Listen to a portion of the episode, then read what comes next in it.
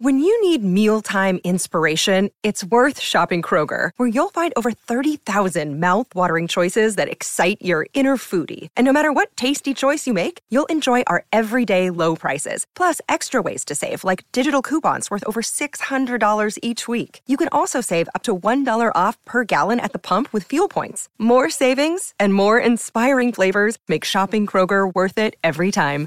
Kroger, fresh for everyone. Fuel restrictions apply.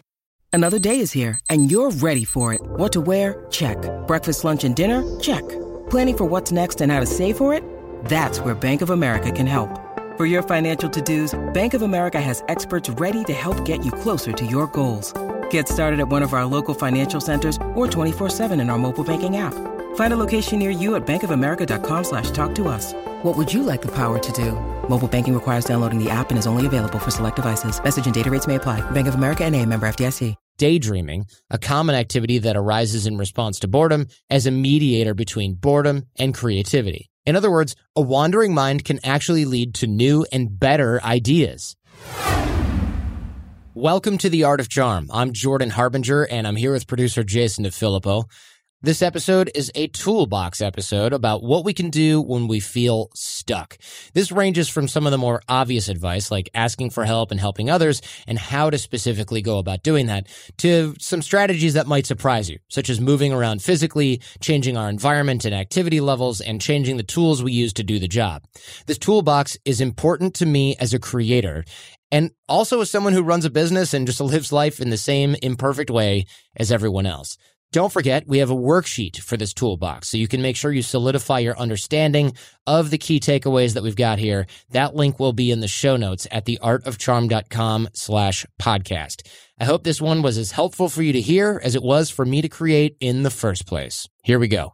So you're stuck. You've been riding a nice wave for a minute only to suddenly find yourself out of momentum, adrift in your work, idling in neutral. Your passion, yeah, that's a nice idea. Your drive is a distant memory. Whatever it takes to move forward, you lost it somewhere along the way. Then come the thoughts, the worry, the anxiety, the self-doubt, the feeling that you've failed for no discernible reason and that the solution is nowhere to be found. The crushing suspicion that you just don't have what it takes to carry your goal, your project, your relationship, your commitment across that finish line. That the key to moving forward is a secret you missed out on. And so the stuckness gets even deeper and even more entrenched. If that sounds a little too accurate, it's because I've been there too, plenty of times. You're experiencing something that every single human has experienced, including and especially some of the greatest thinkers, greatest writers, and greatest builders in the world. Being stuck isn't a barrier to greatness. It is part of greatness. So, what do we do when we get stuck? Should we forge on blindly, ignoring the voices telling us to quit? Do we give into the paralysis and wait until the stuckness works itself out? Or is there a bag of tricks we can reach for when we stall? Conventional advice tells us to pursue one of these three options unfeeling optimism, total surrender, or a laundry list of hacks to get us over the hump. But in reality, there is no magic bullet for getting unstuck because the path to overcoming inertia is unique to every individual, every project, and every circumstance. Overcoming that inertia is also the byproduct of the steps you take in response to it, which means, ironically, that the best way to overcome your inertia is to stop working on it directly. Luckily for us, that gives us a set of tools, activities, and mindsets that can help keep us moving forward the moment we feel stuck. Starting with this do the smallest possible thing.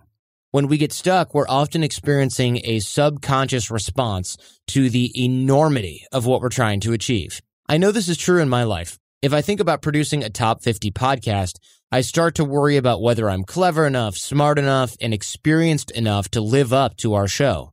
But if I think about preparing for the interview I have scheduled for tomorrow, suddenly I regain control and I have a way forward.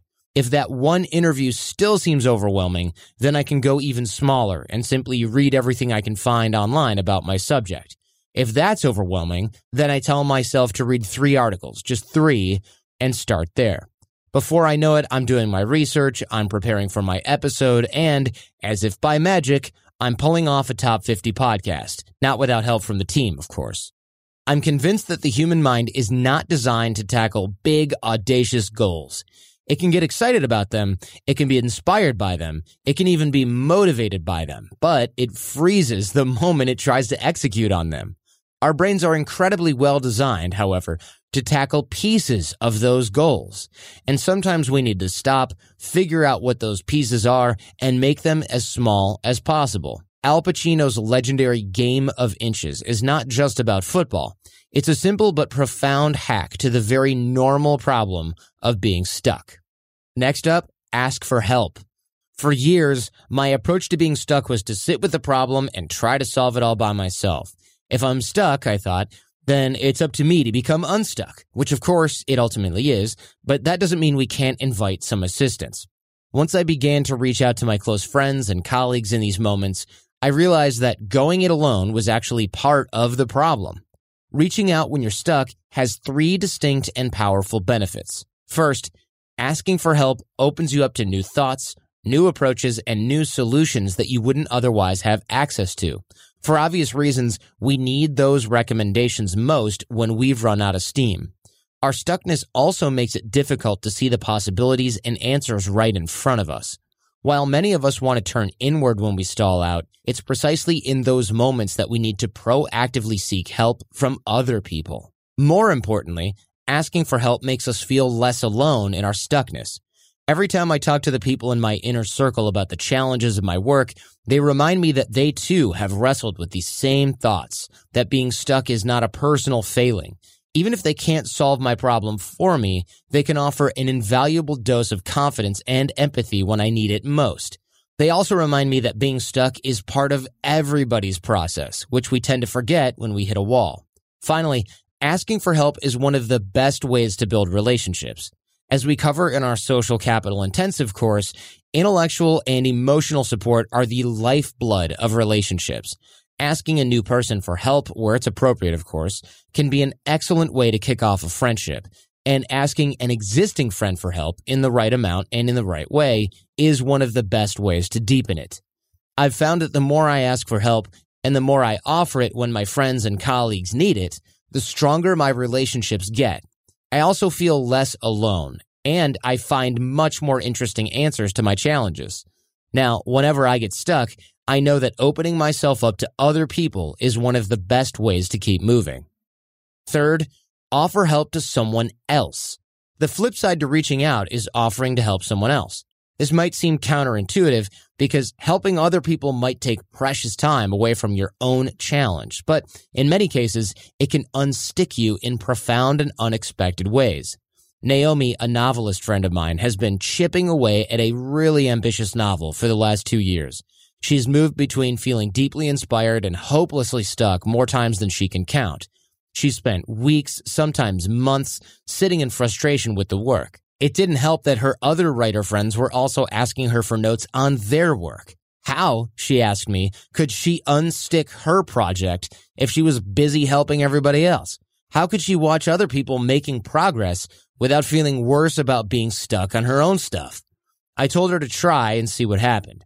She was stuck anyway. Why not at least contribute to someone else's success in the meantime, right? So she started giving notes. And as she tried to solve other people's challenges, she found herself coming up with solutions to her own that she didn't see before. By working on other people's stuff, by working on other people's problems, she gave herself a new window into her own.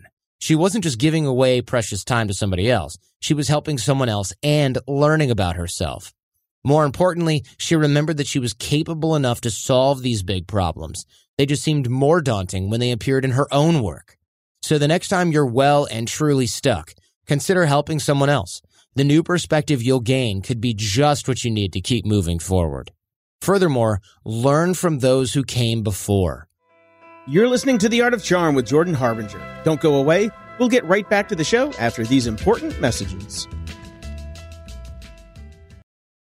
Over the last 17 years, we have launched our fair share of online courses, coaching programs, and finding the right platform has always been a challenge. They say if you do what you love, you never work a day in your life. But if you're an entrepreneur, you know the hard work that comes with it. That's why you need Kajabi. Kajabi makes it easy to run your entire online business from one platform so you can focus on what you love creating. Kajabi is the ultimate all in one platform that helps creators and entrepreneurs build successful online businesses by unlocking predictable recurring revenue. No matter your niche, Kajabi makes it easy to turn your skills, passions, and experiences into enriching online courses, exclusive membership sites, subscription podcasts, thriving communities, personalized coaching, and more. The best part Kajabi doesn't cut into your revenue because everything is owned and controlled by you. So keep 100% of what you earn. And with Kajabi, you also get robust analytics, easy payment options, email marketing tools, and customizable website templates, all built in. You don't even need a huge audience to make sustainable income. There are thousands of creators on Kajabi making six and seven figures with less than 50,000 followers. Right now, Kajabi is offering a free 30-day trial to start your business if you go to kajabi.com slash charm. That's K-A-J-A-B-I dot com slash charm. Go to kajabi.com slash charm and join the creators and entrepreneurs who have made over $7 billion. Johnny, we know if you listen to the show, you are driven. In fact, we're driven by the search for better. But when it comes to hiring, the best way to search for a candidate isn't to search at all. Don't search, match with Indeed. If you need to hire, you need Indeed. Indeed is your matching and hiring platform with over 350 million global monthly visitors, according to Indeed data, and a matching engine that helps you find quality candidates fast. Ditch the busy work. Use Indeed for scheduling, screening, and messaging so you can connect with candidates faster. And Indeed doesn't just help you hire faster. 93% of employers agree Indeed delivers the highest quality matches compared to other job sites, according to recent Indeed survey. We have hired a lot of team members over the last 17 years. Going through endless resumes, well, that's a time sink. But you know what else is a time sink? Interviewing endless people because they're all going to give you the best face forward. That's why we love Indeed, leveraging over 140 million qualifications and preferences every single day. Indeed's matching engine is constantly learning from your preferences. So the more you use Indeed, the better it gets. Join more than 3.5 million businesses worldwide that use Indeed to hire great talent fast. And listeners of this show get a $75 sponsored job credit to get your jobs more visibility at indeed.com slash charm. Just go to indeed.com slash charm right now and support our show by saying you heard about Indeed on this podcast. Indeed.com slash charm. Terms and conditions apply. Need to hire? You need Indeed. Thank you for listening and supporting The Art of Charm. To learn more about our sponsors, visit theartofcharm.com slash advertisers. But for now, let's get back to Jordan and the toolbox. At the beginning of this toolbox episode, I mentioned that being stuck is a universal experience. Literally every person who has tackled a major goal has hit mind boggling roadblocks.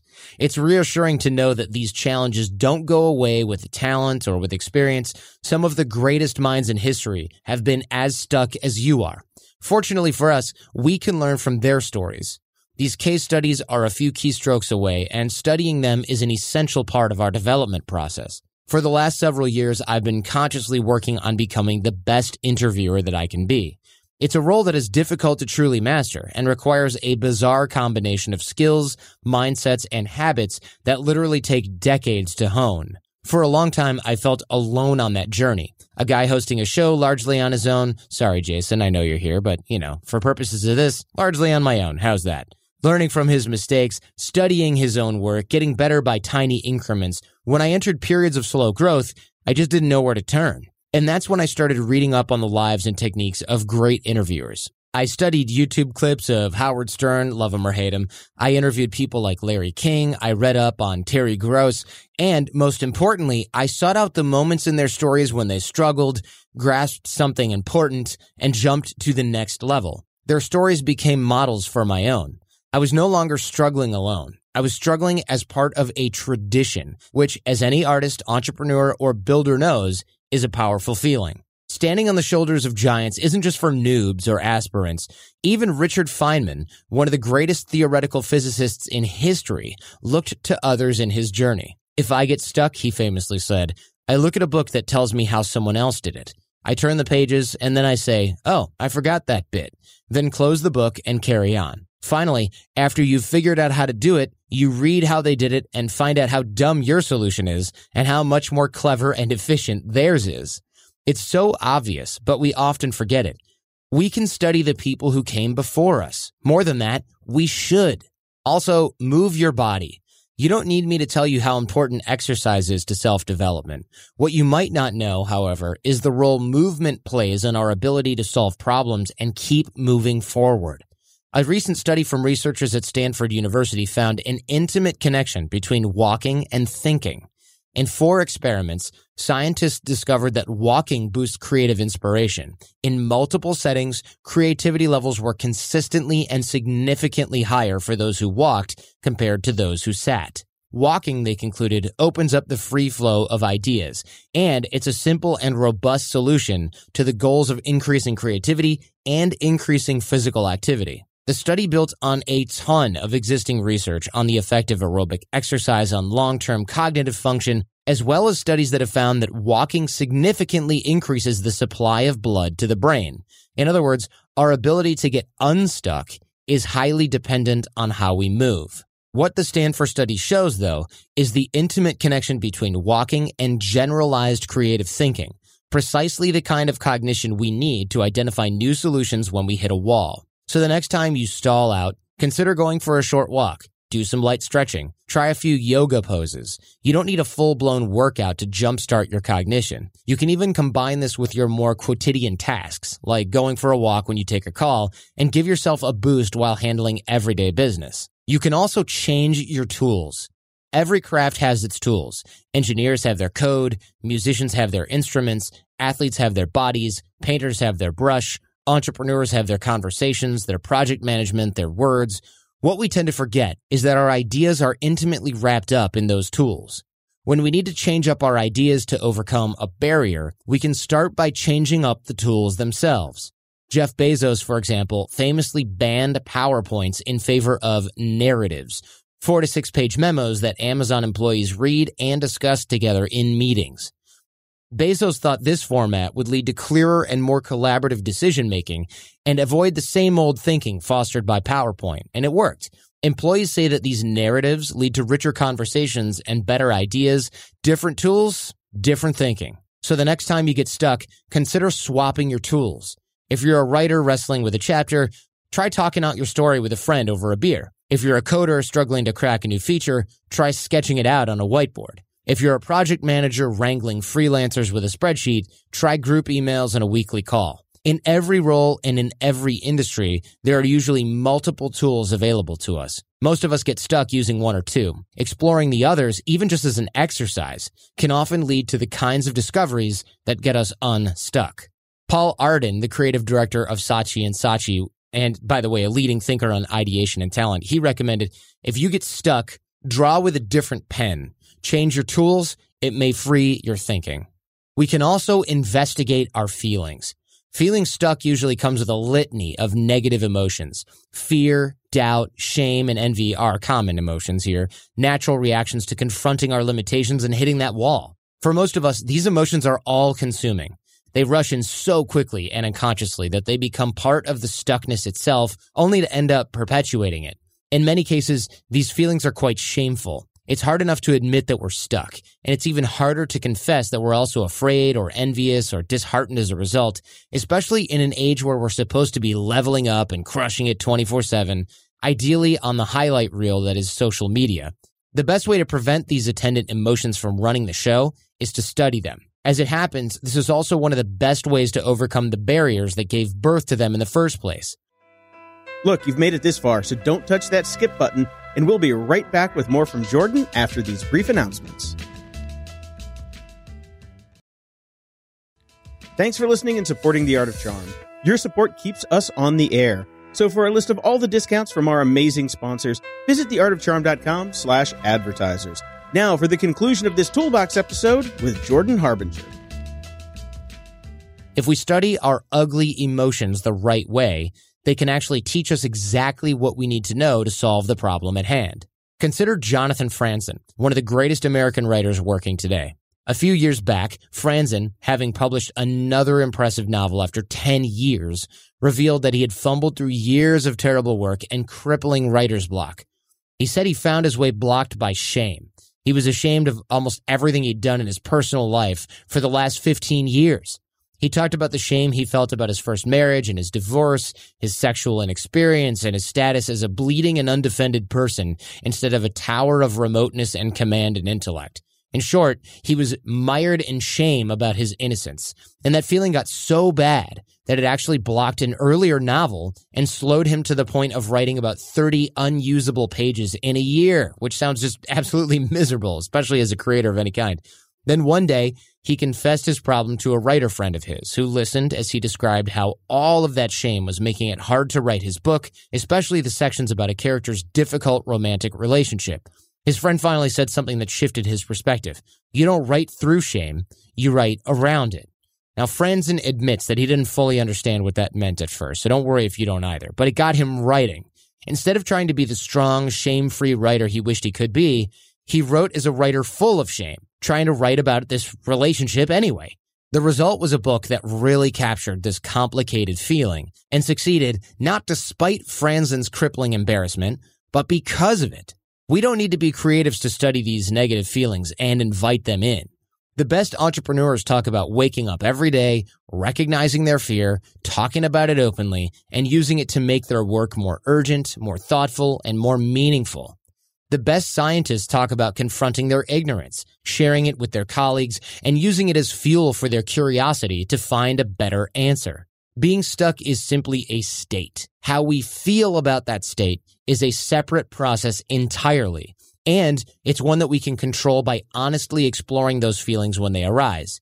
In many cases, the simple act of studying our stuck emotions will free us from their grip. They can also, like Franzen's shame, lead to the solutions we need to overcome them. We should also own our stuckness. We've talked a lot about how to overcome the barriers that keep us stuck, but just as important as forging on is recognizing that being stuck can also produce its own rewards. For one thing, being stuck on one project opens us up to pursue others our mind's way, perhaps, of diversifying our effort and forcing us to interact with the world in different ways. When I get stuck, I know there are at least two or three other projects on my plate that could use my attention. If I shift to one of those, then the barrier can't succeed in putting a stop to my work overall. Getting stuck can also lead to states of mind that scientists are now discovering produce surprising benefits, namely boredom. One recent study found that boring activities actually result in increased creativity and explored the role of daydreaming, a common activity that arises in response to boredom, as a mediator between boredom and creativity. In other words, a wandering mind can actually lead to new and better ideas. There are loads of studies that echo this finding, and all of them are excellent reminders that being stuck and growing bored are not only helpful parts of our process, but necessary ones.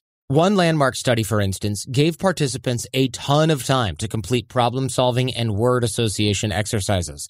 Once they worked through all of the obvious answers, participants offered up more and more inventive ones as a way of staving off the feeling of boredom they had during the study. The research here is vast, and it all points to one central insight that being stuck can actually be fruitful and productive. So when you find yourself hitting a wall, consider taking a step back and owning your stuckness. It might invite you to work with other projects that need your attention. It might help you come up with solutions you can't see yet. Or it might just be the time you need to step away, recover, and return to your work with fresh eyes. We don't always need to fight our barriers. Sometimes we just need to make the most of them. Last but not least, forgive yourself and move on. I'm probably hardest on myself when I've hit a wall. I can deal with struggle. I can even deal with failure, but finding myself stuck and paralyzed as a result is one of the hardest stages in my process. What I've learned over the years is that being stuck isn't truly cumulative. It often feels cumulative. 10 days of being stuck will usually feel worse than one, but the feeling that stuckness compounds is just a trick played by my mind. My brain strings together moments of being stuck into some narrative, and that narrative takes on much more significance than the simple act of hitting the wall in the first place. It conveniently ignores all the creative potential of that period, all of the subconscious work I might be doing, the option to work on other projects, in short, all of the surprising benefits we've talked about here today. Instead, it just feels like a vicious cycle that gets worse and worse the longer I'm stuck. So to break that cycle, I've learned to let go of my stuckness and just move on. I forgive myself for yesterday's confusion. I don't hold on to the feelings of self doubt or the fear that crept in as a result. I accept each new day as a blank slate and just show up and try again. It doesn't guarantee that I won't get stuck again, but it absolutely stops me from feeding that feeling of stuckness more than is necessary.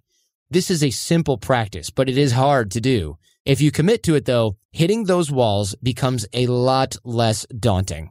Ralph Waldo Emerson once wrote, finish each day and be done with it. You have done what you could. Some blunders and absurdities have crept in. Forget them as soon as you can. Tomorrow is a new day. You shall begin it serenely and with too high a spirit to be encumbered with your old nonsense. And that's all stuckness is, really. A little bit of nonsense we just need to work out. Like I said, I hope this was as helpful for you to hear as it was for me to create it in the first place. I'd love it if you tweeted me your number one takeaway from today. I'm at the art of charm on Twitter. I'm also on Instagram at Jordan Harbinger. And don't forget about that worksheet for today's episode so you can make sure you understand and solidify your understanding of everything that we talked about here on today's toolbox about what to do when you're stuck. That link will be in the show notes at theartofcharm.com slash podcast. I also want to encourage you to join our AOC challenge at theartofcharm.com slash challenge. The challenge is about improving your networking and connection skills, inspiring those around you to develop personal and professional relationships with you, which are great for getting over getting stuck. You'll have plenty of people to ask and plenty of other people to help. If your network is strong and healthy, this problem will strike you a lot less, or maybe not less, but you'll have a better way to solve it every time it does. And the challenge is free. A lot of people don't know that. It's free. That's the whole point. It's a fun way to get some forward momentum, get that ball rolling forward, and apply the things that you are learning here on the show to your life here every day. We'll also send you the fundamentals toolbox that I mentioned earlier on the show, which includes great practical stuff ready to apply right away on things like reading body language and nonverbal communication, persuasion tactics, networking and influence strategies, negotiation techniques, and the sciences of attraction and charisma, and everything else that we teach here on the show and at our live programs at The Art of Charm. This will make you a better connector, a better networker, and a better thinker. That's all at theartofcharm.com slash challenge. This episode of the podcast was produced by Jason DeFilippo. Jason Sanderson is our audio engineer and editor. Show notes on the website are by Robert Fogarty. Transcriptions by transcriptionoutsourcing.net. I'm your host, Jordan Harbinger. If you can think of anyone who might benefit from the episode you've just heard, please pay us the highest compliment and pay it forward by sharing this episode with that person. It only takes a moment and great ideas are meant to be shared. And besides, they're stuck anyway. They got plenty of time. So share the show with friends and enemies. Stay charming and leave everything and everyone better than you found them.